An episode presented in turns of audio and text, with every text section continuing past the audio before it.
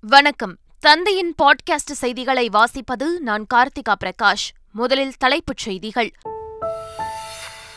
முதலமைச்சர் மு க ஸ்டாலின் இன்று காலை டெல்லி புறப்பட்டு சென்றார். நேற்று விமானத்தில் ஏற்பட்ட தொழில்நுட்ப கோளாறால் பயணம் ஒத்திவைப்பு.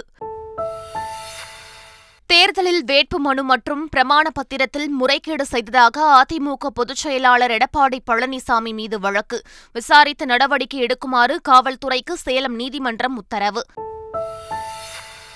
பெண் மருத்துவரை மிரட்டியதாக தமிழக இளைஞர் காங்கிரஸ் பொதுச் செயலாளர் நரேஷ் கைது. போலீசார் அழைத்து வந்தபோது திருச்சியில் காங்கிரஸ் கட்சியினர் நள்ளிரவில் மறியல் போராட்டம்.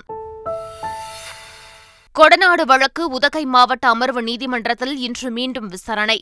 சயான் மனோஜ் உள்ளிட்ட பத்து பேர் ஆஜர்படுத்தப்படுவதாக தகவல். பெரம்பலூரில் போலி பங்குச்சந்தை நிறுவனம் நடத்தி இரண்டு கோடியே முப்பது லட்சம் ரூபாய் மோசடி. சென்னையைச் சேர்ந்த பெண் கைது இரண்டு பேர் தலைமறைவு. மதுரையில் நடைபெற்று வரும் சித்திரை திருவிழா கோலாகலம்.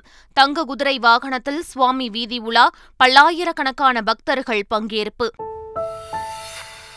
ஐபிஎல் லீக் போட்டியில் ராஜஸ்தான் அணி அபார வெற்றி. சென்னை சூப்பர் கிங்ஸை முப்பத்தி இரண்டு ரன்கள் வித்தியாசத்தில் வீழ்த்தியது.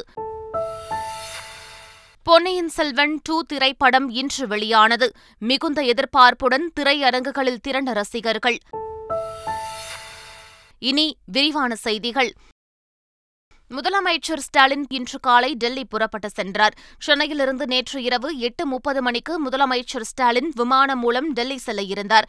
முதலமைச்சருடன் தலைமை செயலாளர் இறையன்பு முதலமைச்சரின் தனி செயலாளர் உதயச்சந்திரன் ஆகியோரும் டெல்லி செல்ல இருந்தனர். இதற்காக முதலமைச்சர் ஸ்டாலின் இரவு ஏழு ஐம்பது மணிக்கு விமான நிலையம் சென்று ஓய்வறையில் காத்திருந்தார். இந்நிலையில் தொழில்நுட்ப கோளாறு காரணமாக விமானம் புறப்படுவதில் தாமதம் ஏற்பட்டது. இதனால் முதலமைச்சர் ஸ்டாலின் வீடு திரும்பினார். தேர்தல் வேட்புமனு மற்றும் பிரமாண பத்திரத்தில் முறைகேடு செய்ததாக அதிமுக பொதுச் செயலாளர் எடப்பாடி பழனிசாமிக்கு எதிராக தொடரப்பட்ட வழக்கில் விசாரித்து நடவடிக்கை எடுக்குமாறு காவல்துறைக்கு சேலம் நீதிமன்றம் உத்தரவிட்டுள்ளது. இரண்டாயிரத்து இருபத்தி ஒன்று தேர்தலில் வேட்புமனு மற்றும் பிரமாண பத்திரத்தில் சொத்து விவரங்களை எடப்பாடி பழனிசாமி மறைத்ததாக சேலம் மாவட்ட எம்பி எம்எல்ஏக்களுக்கான சிறப்பு நீதிமன்றத்தில் மிலானி என்பவர் வழக்கு தொடர்ந்துள்ளார். இது தொடர்பாக விரிவான விசாரணை நடத்த சேலம் மத்திய குற்றப்பிரிவு காவல்துறைக்கு உத்தரவு உத்தரவிட்ட நீதிமன்றம் மிலானிக்கு உரிய பாதுகாப்பு வழங்க வேண்டும் என்றும் உத்தரவிட்டது.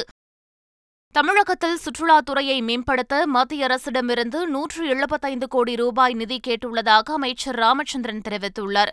அவர் மாமல்லபுரத்தில் சுற்றுலா விடுதியை மேம்படுத்துவது குறித்து அதிகாரிகளிடம் ஆலோசனை மேற்கொண்டார். பின்னர் செய்தியாளர்களிடம் பேசிய அமைச்சர் ராமச்சந்திரன் மத்திய அரசிடம் கேட்டுள்ள நூற்று எழுபத்தைந்து கோடி ரூபாய் நிதியில் மாமல்லபுரத்திற்கு மட்டும் எழுபத்தைந்து கோடி ரூபாய் செலவு செய்ய முடிவு செய்துள்ளதாக கூறினார்.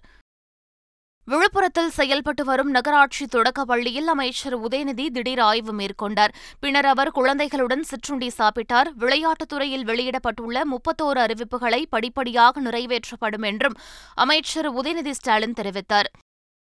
சென்னை எழும்பூர் அரசு குழந்தைகள் மருத்துவமனைக்கு ரோட்டரி சங்கம் சார்பில் அறுபத்தெட்டு லட்சம் ரூபாய் மதிப்பிலான மருத்துவ உபகரணங்களை அமைச்சர் மா. சுப்பிரமணியன் வழங்கினார். பின்னர் செய்தியாளர்களிடம் பேசிய அவர் தமிழகத்தில் கொரோனா தொற்று பாதிப்பு குறைந்து வருவதாகவும் மக்கள் அச்சப்பட தேவையில்லை என்றும் தெரிவித்தார். தஞ்சை மாவட்டம் பாபநாசத்தில் இருநூற்று எண்பத்தெட்டு கோடி ரூபாய் மதிப்பில் கொள்ளிடம் கூட்டு குடிநீர் திட்டத்திற்கு அமைச்சர் கே என் நேரு அடிக்கல் நாட்டினார். அப்போது பேசிய அவர் நகராட்சி நிர்வாகம் மற்றும் குடிநீர் வடிகால் வாரியத்திற்கு இந்த வருடம் முப்பதாயிரம் கோடி ரூபாய் நிதி ஒதுக்கீடு செய்திருப்பதாகவும் இதன் மூலம் ஐந்து கோடியே ஐம்பது லட்சம் மக்கள் பயன்பெறும் வகையில் கூட்டு குடிநீர் திட்டங்கள் நிறைவேற்றப்படும் எனவும் தெரிவித்தார். கர்நாடகாவில் தமிழர்கள் அதிகம் வசிக்கும் சிவமோகாவில் நடைபெற்ற தேர்தல் பிரச்சாரக் கூட்டத்தில் தமிழ்தாய் வாழ்த்து இசைக்கப்பட்டபோது பாஜக மூத்த தலைவர் ஈஸ்வரப்பா எதிர்ப்பு தெரிவித்ததால் தமிழ்தாய் வாழ்த்து பாதையிலேயே நிறுத்தப்பட்டது. இந்நிலையில் தமிழ்தாய் வாழ்த்தை இழிவுபடுத்தும் கட்சிக்காரர்களை தடுக்க முடியாத தமிழக பாஜக தலைவர் அண்ணாமலை தமிழக மக்களை பற்றி எப்படி கவலைப்படுவார் என்று திமுக எம்பி கனிமொழி தனது டுவிட்டர் பக்கத்தில் கேள்வி எழுப்பியுள்ளார்.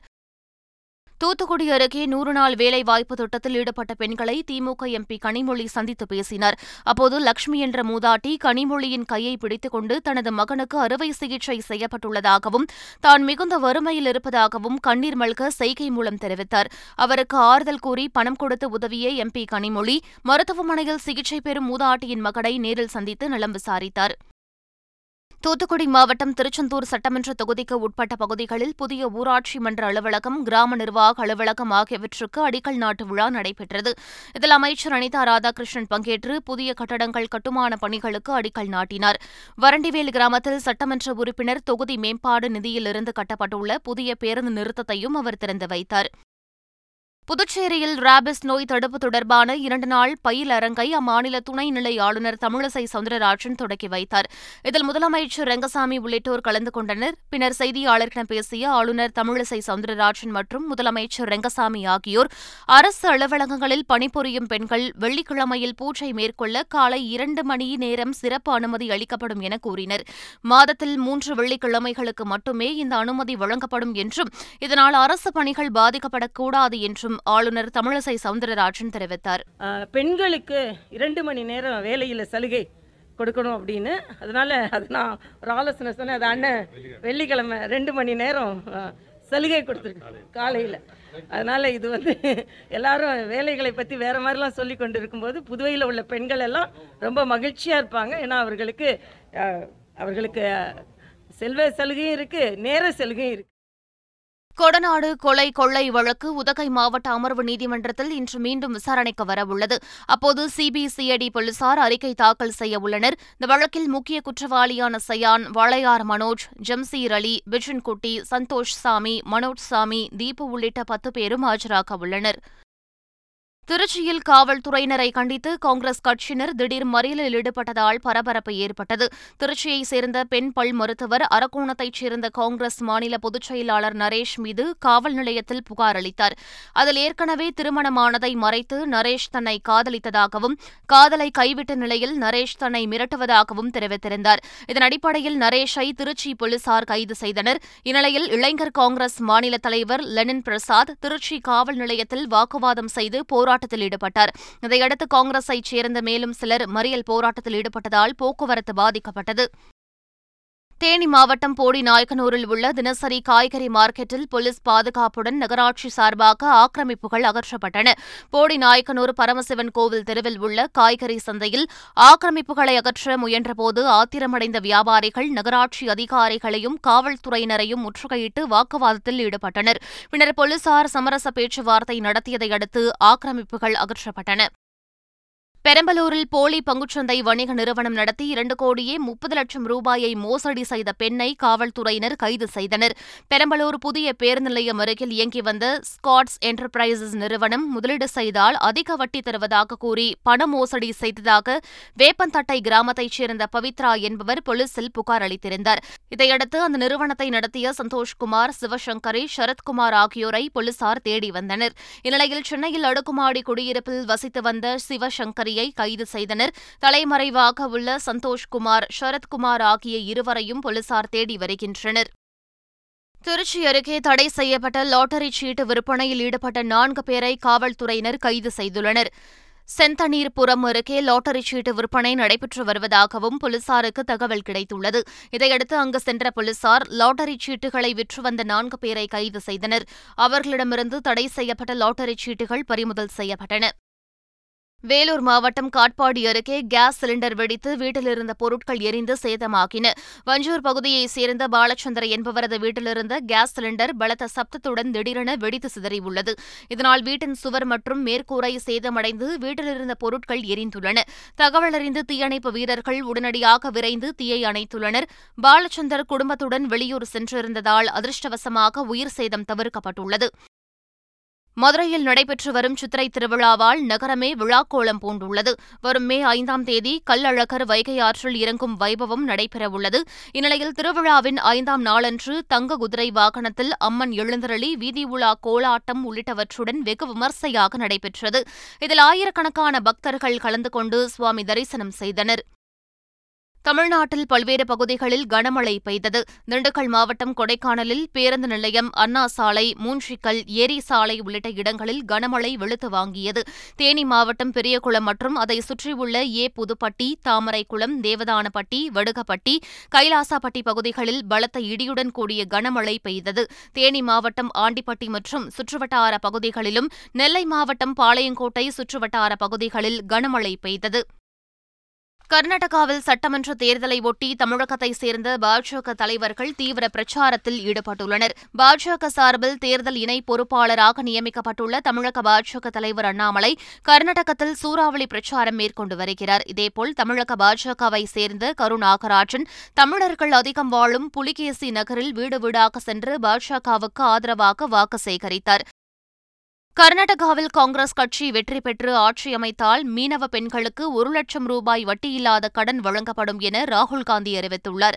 அவர் உடுப்பியில் மீனவர்கள் மத்தியில் பேசுகையில் காங்கிரஸ் மீனவர்கள் நலனை பாதுகாக்கும் என உறுதியளித்தார். கர்நாடகாவில் காங்கிரஸ் கட்சி வெற்றி பெற்று ஆட்சி அமைத்தால் மீனவர்களுக்கு பத்து லட்சம் ரூபாய் வரையில் உயிர் காப்பீடு வழங்கும் திட்டம் அமல்படுத்தப்படும் என ராகுல் காந்தி தெரிவித்தார். மீனவர்களுக்கு நாள் ஒன்றுக்கு ஐநூறு லிட்டர் வரையில் லிட்டருக்கு இருபத்தைந்து ரூபாய் மானியத்தில் டீசல் வழங்கப்படும் எனவும் ராகுல் காந்தி மீனவர்களுக்கு வாக்குறுதி அளித்தார்.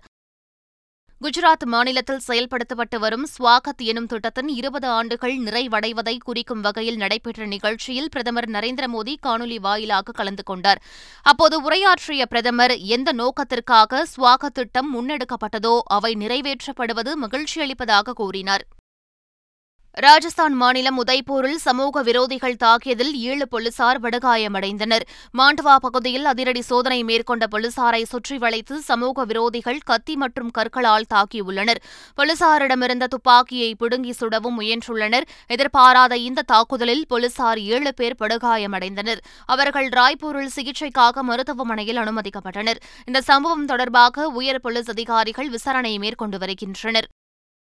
உத்தரகாண்ட் மாநிலம் கேதர்நாத்தில் கடும் பனிப்பொழிவு காணப்படுகிறது.